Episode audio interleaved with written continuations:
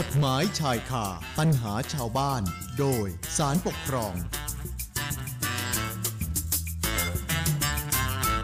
เข้าสู่ช่วงเวลากฎหมายชายคาปัญหาชาวบ้านโดยสารปกครองกันต่อเลยนะคะ คุณผู้ฟังคะบทบาทหน้าที่ของคนที่เป็นครูบาอาจารย์เนี่ยนะคะ ก็ย่อมมีความสำคัญต่ออการจัดการเรียนการสอนในชั้นเรียนของนักเรียนนักศึกษาเป็นอย่างมาก โดยปกติแล้วเนี่ยครูอาจารย์ทุกท่านก็จะมีจำนวนชั่วโมงการสอน ตามที่สถานศึกษากำหนดไว้ ในแต่ละสัปดาห์แต่ละเดือน หรือว่าแต่ละภาคการศึกษานะคะ ว่าครูแต่ละท่านเนี่ยจะต้องมีชั่วโมงการสอนคนละเท่าไหร่ โดยค่าตอบแทนก็จะกำหนดให้รับในรูปแบบของเงินเดือนนะคะ แต่ถ้าหากว่า ครูอาจารย์ท่านใด ทำการสอนเกินกว่าจำนวนชั่วโมงที่สถานศึกษานั้นกำหนดแบบนี้เนี่ยควรที่จะได้รับเงินค่าตอบแทนที่นอกเหนือไปจากเงินเดือนหรือว่า ค่าจ้างปกติไหม เรื่องนี้เนี่ยอาจจะได้เป็นแนวทางในการใช้สิทธิ์ เรียกร้องให้กับครูอาจารย์ที่ต้องทำหน้าที่รับภาระสอนเกินกว่าปกติ นะคะ ซึ่งเรื่องของคดีที่วิทยากรของเราจะหยิบมาเล่าให้ฟังในวันนี้ จะเป็นอย่างไร ช่วงนี้สัญญาณจากท่านผู้อำนวยการสำนักงานศาลปกครองกลางสำนักงานศาลปกครองนะพอ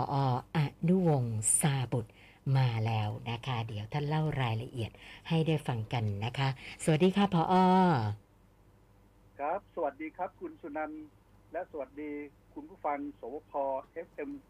91ที่เคารพทุกท่านครับ ค่ะพอค่ะวันนี้คดีที่หยิบมาเล่าให้ฟังนี่ รายละเอียดที่มาที่ไปเป็นยังไงล่ะคะ ครับเอ่อ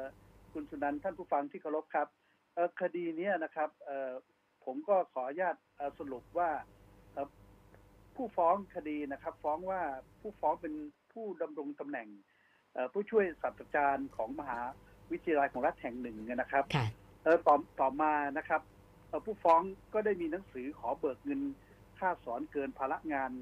สอนของภาคการศึกษาที่หนึ่งและภาคการศึกษาที่สองปีพศ 2551 นะครับ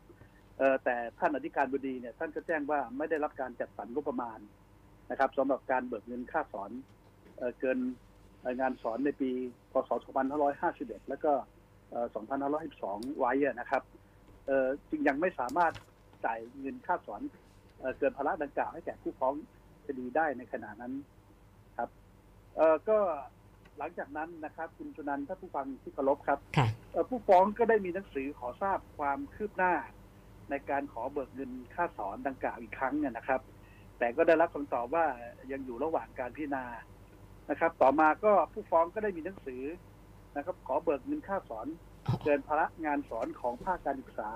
รวมสามภาคการศึกษาเลยครับ คุณจุนันท์ท่านผู้ฟังครับค่ะนะครับขอขอเบิกเป็นครั้งที่สามแล้วนะครับเนี่ยครับค่ะยังเอ่อท่านอธิการก็แจ้งว่าก็อยู่ระหว่างการดำเนินการพิจารณาครับ ผู้ฟ้องก็จึงรอนะครับเอ่อผ่านไปอีกสองภาคการศึกษาครับโอ้เอ่อค่ะคุณสุนันท์ท่านผู้ฟังครับ แล้วก็ได้มีหนังสือขอเบิกเงินนะครับ ค่าสอนเกินพลังงานสอนเพิ่ม รวมเป็นห้าภาคการศึกษานะครับ เป็นหนังสือครั้งที่สี่เลยนะครับค่ะแต่ว่าก็ปรากฏว่ายังไม่ได้รับแจ้งจากอธิการเลยครับ ว่าจะเข้าว่าจะนำเรื่องเข้าที่ประชุมอธิการบดีและรองอธิการบดีต่อไปนะครับ คุณสุนันท์ท่านผู้ฟังที่เคารพครับโอ้แม่ฟังดูเหมือนไม่ได้รับความสนใจเลยนะคะ ร้องขอไปกี่ครั้งกี่หนก็ยังครับไม่ได้สักทีนะคะ แล้วหลังจากนั้นเนี่ย ผู้ฟ้องคดีเขาเขาดำเนินการต่อยังไงล่ะคะพออครับก็หลังจากนั้นเนี่ย ผู้ฟ้องเนี่ยก็ได้มีหนังสือทวงถามเป็นรอบที่ห้าเลยครับ คุณสุนันท์ครับค่ะท่านผู้ฟังที่เคารพครับเอ่อก็ขอทราบว่าผลการพิจารณาการเบิกเงินค่าสอนเกินภาระการสอนดังกล่าวนะครับ ที่ได้เคยทำเรื่องขอเบิกไว้แล้วเนี่ยนะครับ แต่ว่าก็ได้รับแจ้งจากท่านอธิการว่าได้มอบเอ่อเรื่องเนี้ยให้งานนิติการไปดำเนินการนะครับ ผู้ฟ้องก็เลยมีความเห็นว่าตนเนี่ยได้ยื่นเรื่องขอเบิกเงินค่าสอนเกินภาระงานสอนมาตั้งแต่ปีพศ 2551 แล้วนะครับ แต่ว่าท่านอธิการนี่ก็แจ้งว่า อยู่ระหว่างการดำเนินการมาโดยตลอดนะครับเอ่อก็แสดงให้เห็นว่าท่านอธิการเนี่ยเอ่อก็ดำเนินการล่าช้านะครับ ไม่ปฏิบัติตามระเบียบของเอ่อกระทรวงการคลังเนี่ยนะครับเอ่อแล้วก็ข้อบังคับของมหาวิทยาลัย ในการเบิกจ่ายค่าสอนเกินพลังงานสอนให้แก่ผู้ฟ้องคดี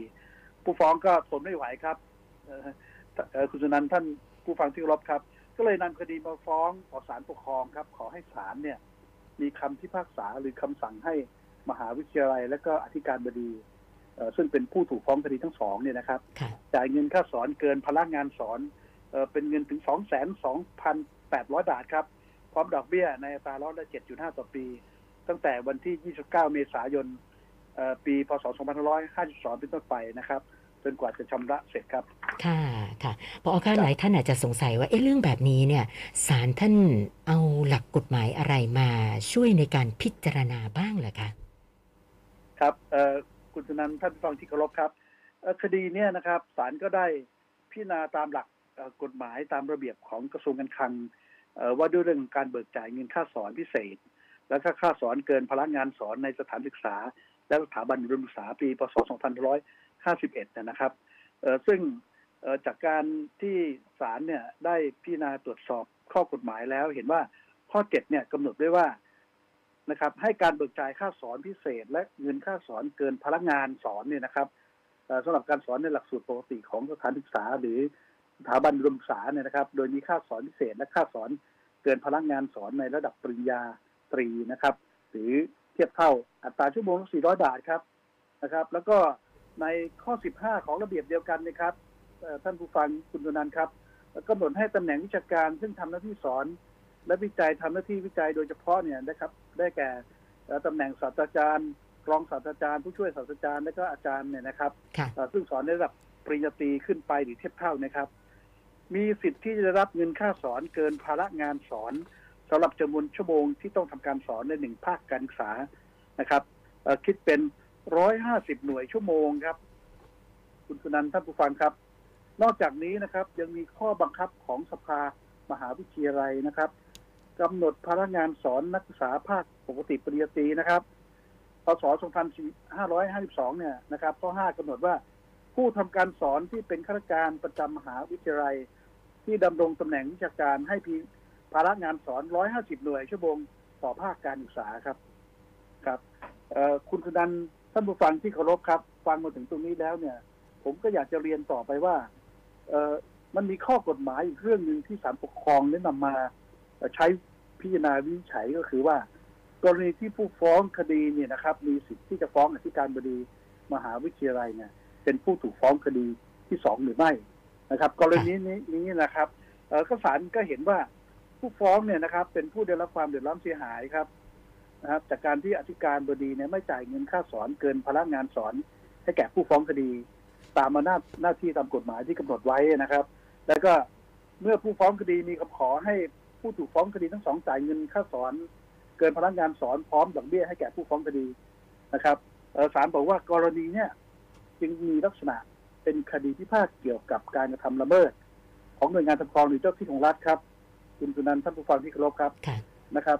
เอ่ออันเกิดจากการละเลยต่อหน้าที่ตามที่กฎหมายกำหนดให้ต้องปฏิบัติ หรือปฏิบัติหน้าที่ดังกล่าวล่าช้าเกินสมควรตามมาตราเก้าวรรคหนึ่งวงเล็บสามแห่งพระราชบัญญัติจัดตั้งศาลปกครองและ วิธีพิจารณาคดีปกครองพศ 2542 ครับ อันนี้เป็นไปตามอำนาจของศาลปกครองตามมาตราเก้านะครับค่ะเอ่อแต่ทั้งนี้ทั้งนั้นเนี่ยนะครับ โดยที่มาตรา 5 วรรคหนึ่งแห่งพระราชบัญญัติความรับผิดทางละเมิดของเจ้าหน้าที่ พศ 2539 นะครับ ก็ได้บัญญัติให้หน่วยงานของรัฐ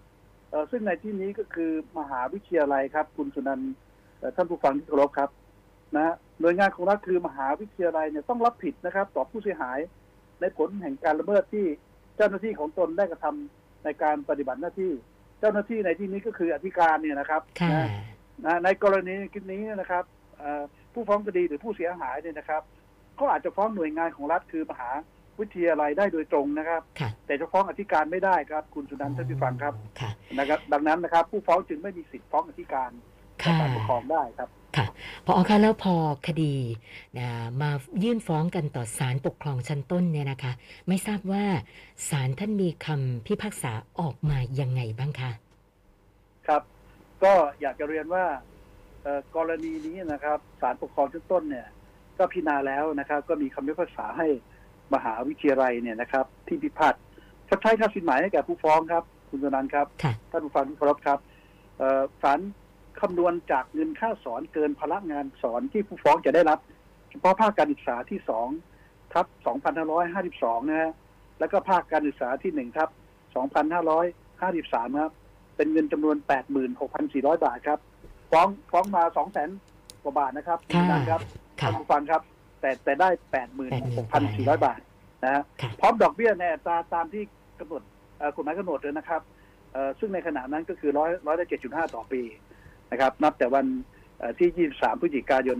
2553 เป็นต้นไปนะครับจนกว่าจะชำระเสร็จ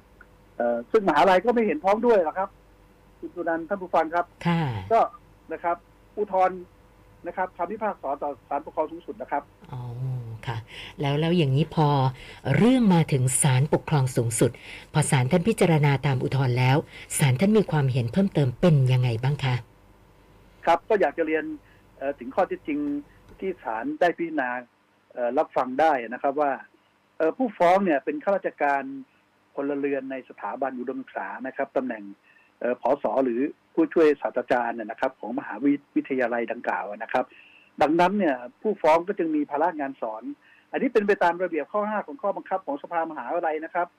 นะฮะในระดับปริญญาตรีในปี 2552 คือจะต้องสอนเนี่ยจำนวนร้อย ห้าสิบหน่วยชั่วโมงต่อภาคการศึกษาครับ คุณสุนันท์ท่านผู้ฟังที่เคารพครับนะฮะแล้วศาลปกครองสูงสุดท่านก็นะครับ สรุปข้อเท็จจริงรับฟังได้ว่าต่อไปว่าเอ่อแต่ปรากฏว่าผู้ฟ้องคดีเนี่ยได้ทำการสอนในภาคการศึกษาที่สองนะครับทับ2552 เป็นจำนวน 276 ชั่วโมงครับโอ้นะคค่ะรับ และได้ทำการสอนในภาคการศึกษาที่หนึ่ง2,553จำนวน 240 40 ชั่วโมงนะครับนะครับ ใน ในภาคการศึกษาที่สองเนี่ยจึงสอนเกินไป126ชั่วโมงครับศาลสูงได้เอา276ชั่วโมงมาลบกับ150ซึ่งเป็นจำนวนชั่วโมงปกตินะครับค่ะนะฮะเพราะฉะนั้นเกินมา126ชั่วโมงครับ คุณสุนันท์ท่านผู้ฟังครับ ส่วนในภาคการศึกษาที่หนึ่งทับ2,553เนี่ยนะครับ สอนนะครับ240ชั่วโมง ดังนั้นเนี่ยเอา150ลบก็คือ เกินมาจำนวน90ชั่วโมงนะฮะนะฮะศาลสูงก็บอกว่าดังนั้นเนี่ย ผู้ฟ้องคดีจึงเป็นผู้มีสิทธิ์ ที่จะรับค่าสอนเกินพลังงานสอนตามระเบียบของกระทรวงคลังว่าด้วยการเบิกจ่าย เงินค่าสอนพิเศษ และค่าสอนเกินพลังงานสอนในสถานศึกษาและสถาบันดมศึกษาพศ 2551 ครับ ค่ะ คุณสุนันท์ท่านผู้ฟังที่เคารพครับ ค่ะ คือโอ้โหขยันนะสอนเกินกว่าที่กำหนดเอาไว้ทุกทุกภาคการศึกษาเลย แล้วมหาวิทยาลัยไม่จ่ายค่าสอนนะที่เกินแบบนี้เนี่ยนะคะ อันนี้จะถือว่าเป็นการละเลยนะต่อการปฏิบัติตามที่กฎหมายกำหนดอย่างนั้นได้ไหมคะผอใช่ครับ ถูกต้องที่คุณสุนันท์ถามเลยครับ เพราะเมื่อดูตามข้อ 15 ของระเบียบเดียวกันเนี่ยนะครับ ก็เป็นหน้าที่ของกฎหมายของมหาวิทยาลัยนะครับเอ่อ โดยอธิการบดีเนี่ยที่จะต้องดำเนินการเบิกจ่ายค่าสอนเกินพลังงานสอนให้แก่ผู้ฟ้องคดีครับ คุณสุนันท์ท่านผู้ฟังที่เคารพครับ แล้วก็กรณีเนี่ยนะครับ ถือเป็นความรับผิดอย่างอื่นนะครับที่ผู้ฟ้องคดีอาจจะเรียกร้องให้มหาวิทยาลัยเนี่ย ต้องรับผิดต่อผู้ฟ้องคดีได้ครับการที่ผู้ฟ้องเนี่ยมีคำขอให้มหาวิทยาลัยจ่ายเงินค่าสอนเกินพลังงานสอนเนี่ยนะครับ แต่มหาวิทยาลัยโดยท่านอธิการบดีเนี่ยยังคงไม่ดำเนินการจ่ายเงินค่าสอน เกินพลังงานสอนให้แก่ผู้ฟ้องเนี่ยนะครับกรณีเนี้ถือเป็นเรื่องของการละเลยต่อหน้าที่นะครับ ตามที่กฎหมายกำหนดให้ต้องปฏิบัติครับ คุณจุนันท์ท่านฟังที่เคารพครับค่ะเป็นไปตามมาตราเก้าวรรคหนึ่งวงเล็บสามนี่แหละครับนะฮะอำนาจของศาลปกครองดังนั้นน่ะมหาวิทยาลัยนะครับ จึงต้องชำระเงินค่าสอนเกินภาระให้แก่ผู้ฟ้องคดีเป็นจำนวนเงินแปดหมื่นหกพันสี่ร้อยบาทครับ ค่ะนะค่ะ หลายท่านฟังมาถึงตรงนี้ไม่ทราบคิดเหมือนดิฉันหรือเปล่านะคะ คือคือที่ไม่ไม่ได้จ่ายค่าสอนเนี่ยไม่ใช่ภาคการศึกษาเดียวนะคะ หลายภาคค่ะ เพราะฉะนั้นหมายความว่ามันน่าจะต้องมีเรื่องของดอกบงดอกเบี้ยอะไรด้วยไหมล่ะคะผอครับถูกต้องเลยครับ เป็นคำถามที่ผมก็อยากจะตอบพอดีเลยค่ะนะครับ คุณสุนันท์ท่านผู้ฟังที่เคารพครับ ประเด็นนี้นะครับ เมื่อเอ่อศาลปกครองสูงสุดเนี่ยเอ่อสรุปข้อเที่จริงรับฟังได้ว่า ผู้ฟ้องคดีเนี่ยนะครับ ได้มีหนังสือขอเบิกเงินค่าสอนเกินพลังงานสอนของค่าการศึกษาดังกล่าวแล้วเนี่ยนะครับ แต่มหาวิทยาลัยยังคงเพิกเฉยนะครับ ไม่จ่ายเงินค่าสอนเกินพลังงานสอนให้กับผู้ฟ้องคดีเนี่ยนะครับนะมหาลัยอ้างว่าไงครับมหาลัยอ้างว่าสำนักงบประมาณไม่ได้จัดสรรงบประมาณให้มหาวิทยาลัยนะครับ แล้วก็เงินงบประมาณในหมวดบุคลากรก็ไม่เพียงพอที่จะจ่ายให้ผู้ฟ้องนะครับ แต่ว่าสิทธิ์ของผู้ฟ้องคดีเนี่ยที่ได้รับเงินดังกล่าวเนี่ย มันเป็นสิทธิ์ที่เกิดขึ้นนับแต่การสอนเสร็จสิ้นในภาคการศึกษานั้นแล้วนะครับ คุณค่ะ สุนันท์ท่านผู้ฟังครับนั่นนะสิครับดังนั้นนะครับ มหาวิทยาลัยเนี่ยจึงมีหน้าที่ต้องจ่ายครับ จ่ายค่าสอนนี่แหละครับ นับตั้งแต่นั้นเป็นต้นไปนะครับ การที่มหาวิทยาลัยไม่เบิกจ่ายเงินให้อย่างเงี้ยถือเป็นการผิดนัดครับ ท่านเอ่อผู้ฟังที่เคารพครับ คุณสุนันท์ครับ ค่ะซึ่งผู้ฟ้องคดีเนี่ยมีสิทธิ์ที่จะรับดอกเบี้ยนับแต่วัน ผิดนัดชำระเป็นต้นไปนะครับ อย่างไรก็ดีนะครับ ในประเด็นเนี่ย ผู้ฟ้องไม่ได้อุทธรณ์นะครับคุณสุนันท์ท่านฟังน่าเสียดายมากนะครับอือหือนะครับศาลปกครองสูงสุดจึงไม่อาจจะวิจัยให้ได้ครับค่ะความหมายก็คือคือยังไงครับความหมายก็คือว่าศาลเนี่ยจะไม่อาจมีคำพิพากษาเกินคำขอได้นะครับน้อยกว่าคำขอก็ไม่ได้ หรือเกินคำขอก็ไม่ได้นะครับ อันนี้ศาล จะเคร่งครัดในเรื่องนี้มากครับคุณคุณนันท์ท่านผู้ฟังที่เคารพครับค่ะพอคะแล้วแล้วในส่วนของข้ออ้างที่บอกว่า ก็สำนักงบประมาณนะไม่จัดสรรงบประมาณมาให้ ตรงนี้ไม่ทราบว่าศาลท่านพิจารณาแล้วเห็นเป็นยังไงบ้างคะครับส่วนข้ออ้างตรงนี้เนี่ยนะครับศาลปกครองสูงสุดเนี่ยท่านก็ได้เอ่อวินิจฉัยว่า ข้ออ้างของมหาวิทยาลัยที่ว่าการไม่จ่ายเงินค่าสอนเกินพลังงานสอนให้แก่ผู้ฟ้องเนี่ยนะครับเอ่อ ก็มีสาเหตุมาจากสำนักงบประมาณเนี่ยไม่ได้จัดสรรงบประมาณในส่วนนี้มาให้นะครับ แล้วก็อ้างว่าเงินงบประมาณในหมวดบุคลากรของมหาวิทยาลัยไม่เพียงพอที่จะจ่ายให้แก่ผู้ฟ้องคดีและกระทบต่องบประมาณของรัฐนั้นเนี่ยศาลเห็นว่ายังไงครับศาลเห็นว่าการให้ได้รับค่าสอนเกินพลักงานสอนเนี่ย เป็นเงินจากการปฏิบัติหน้าที่ให้แก่มหาวิทยาลัยครับ กรณีเนี่ยจึงเป็นหน้าที่ของมหาวิทยาลัยครับ ในฐานะ หน่วยงานต้นสังกัด ที่ต้องจัดสรรงบประมาณมาเบิกให้จ่าย ให้แก่ผู้สอนเกินพลังงานเอ่อการสอนงานตามสิทธิที่กฎหมายรับรองไว้นะนี่ศาลศาลปกครองสูงสุดนะครับ วางหลักบรรทัดฐานไปเลยนะครับ ว่ามันเป็นเรื่องสิทธิตามกฎหมายครับนะครับข้ออ้างของมหาวิทยาลัยเนี่ยจึงไม่อาจรับฟังได้ครับ คุณกุนันท์ท่านผู้ฟังครับ ค่ะ สรุปแล้วนี่คดีนี้ศาลปกครองสูงสุดท่านมีคำพิพากษาออกมายังไงคะพอก็โดยสรุปนะครับ ก็อยากจะเรียนคุณกุนันและท่านผู้ฟังที่เคารพว่าในคดีนี้นะครับซึ่งเป็นคดีที่ออหนึ่งหนึ่งแปดสองทับสองพันห้าร้อยหกสิบสามซึ่งผ่านมาบัดหมาดนี่เองนะครับ ปีที่แล้วนี่เองนะครับนะฮะศาลปกครองสูงสุดก็มีคำพิพากษาอย่างนี้นะครับว่า การที่ศาลปกครองชั้นต้นพิพากษาให้มหาวิทยาลัย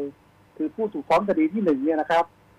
ชดใช้ค่าสินไหมทดแทนให้แก่ผู้ฟ้องคดีครับ โดยคำนวณจากเงินค่าสอนเกินพลังงานสอน ที่ผู้ฟ้องจะได้รับเฉพาะภาคการศึกษาที่2ทับ2552 แล้วก็ภาคการศึกษาที่1ทับ2553 เป็นเงินจำนวน 86,400 บาทนะครับ พร้อมดอกเบี้ยในอัตราร้อยละ 7.5 ต่อปี นับแต่วันที่ 23 พฤศจิกายน 2553 เป็นต้นไป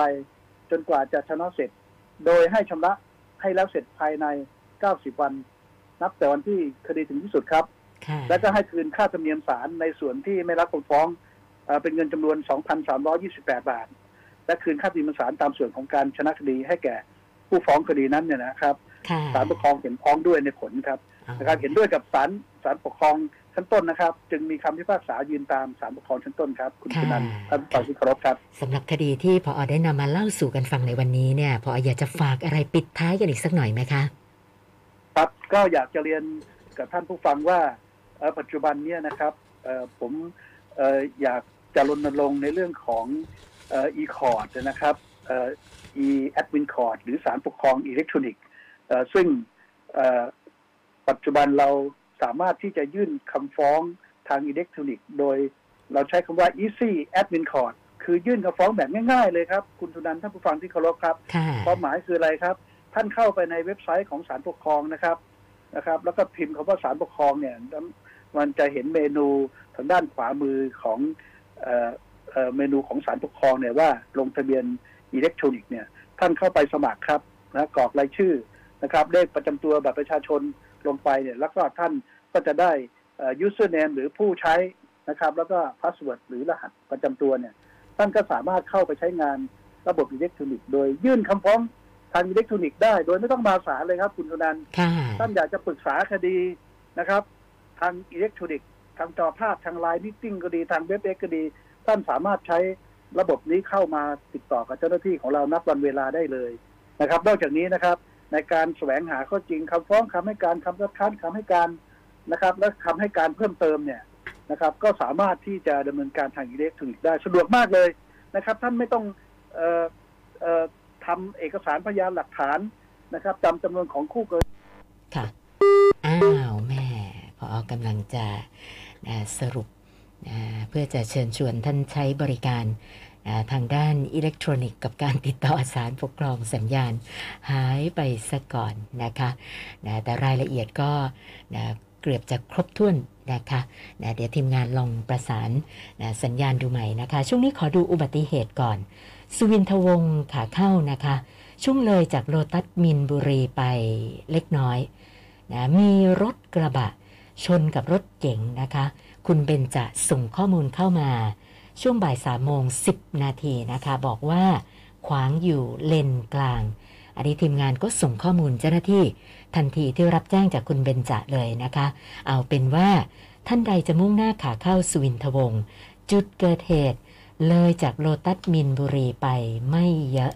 ทราบข้อมูลแล้วก็ใจเย็นๆนะคะ เดี๋ยวเจ้าหน้าที่เข้าไปดำเนินการนะคะ แจ้งให้เรียบร้อยแล้วนะคะ แล้วก็มีนะอันนี้เป็นความคืบหน้านะคะนะเมื่อสักครู่ที่มีคุณพ่อนะคะ คุณบุญเรืองสิงห์นะโทรมา ตามหาโทรศัพท์ แทนลูกชายนะนั่งแท็กซี่ตอนประมาณบ่ายสองนะคะ แล้วปรากฏว่านะไม่ได้เอาโทรศัพท์ลงนะคะ ปรากฏว่าล่าสุดโชเฟอร์รายงานตัวแล้วนะคะ อีกสักครู่เดี๋ยวดิฉันเพิ่มเติมรายละเอียดให้นะคะ ช่วงนี้สัญญาณพออมาใหม่แล้วนะคะ เชิญต่อเลยค่ะพออครับถึงไหนแล้วครับคุณสุนันท์ครับ ก็กำลังเชิญชวนให้ใช้บริการด้านอิเล็กทรอนิกส์กับสารปกครองอยู่นะคะครับครับก็อยากจะกราบเรียนเอ่อคุณสุนันท์และท่านผู้ฟังที่เคารพทุกท่านนะนะครับว่า เอ่อเราอยากจะรณรงค์เชิญชวนนะครับ ให้เอ่อเอ่อท่านผู้ฟังที่มีสิทธิ์ที่จะฟ้องคดีต่อศาลปกครองเนี่ยนะครับเอ่อใช้ระบบอิเล็กทรอนิกส์ในการยื่นฟ้องคดีต่อศาลปกครองได้แล้ว ตั้งแต่ปี 62 ที่ผ่านมานะครับค่ะท่านก็สามารถที่จะเข้าไปในระบบเอ่ออินเทอร์เน็ต คือศาลปกครองแล้วจะมีเมนูของศาลปกครองถึงด้านขวามือคือฟ้องคดีแบบอิเล็กทรอนิกส์นะครับ ท่านเข้าไปตรงนั้นเนี่ยนะครับก็ลงทะเบียนง่ายมากเลยสองขั้นตอนก็คือ นะครับกรอกชื่อกรอกนามสกุลกรอกเลขประจำตัวประชาชนท่านก็จะได้ username คือคือผู้ใช้รหัสนะครับของของการเข้าระบบนะครับ และท่านก็เข้าไปในระบบ ท่านสามารถที่จะยื่นฟ้องคดีทางอิเล็กทรอนิกส์ก็ได้นะครับ จะขอคำปรึกษาทางระบบจอภาพก็สามารถทำได้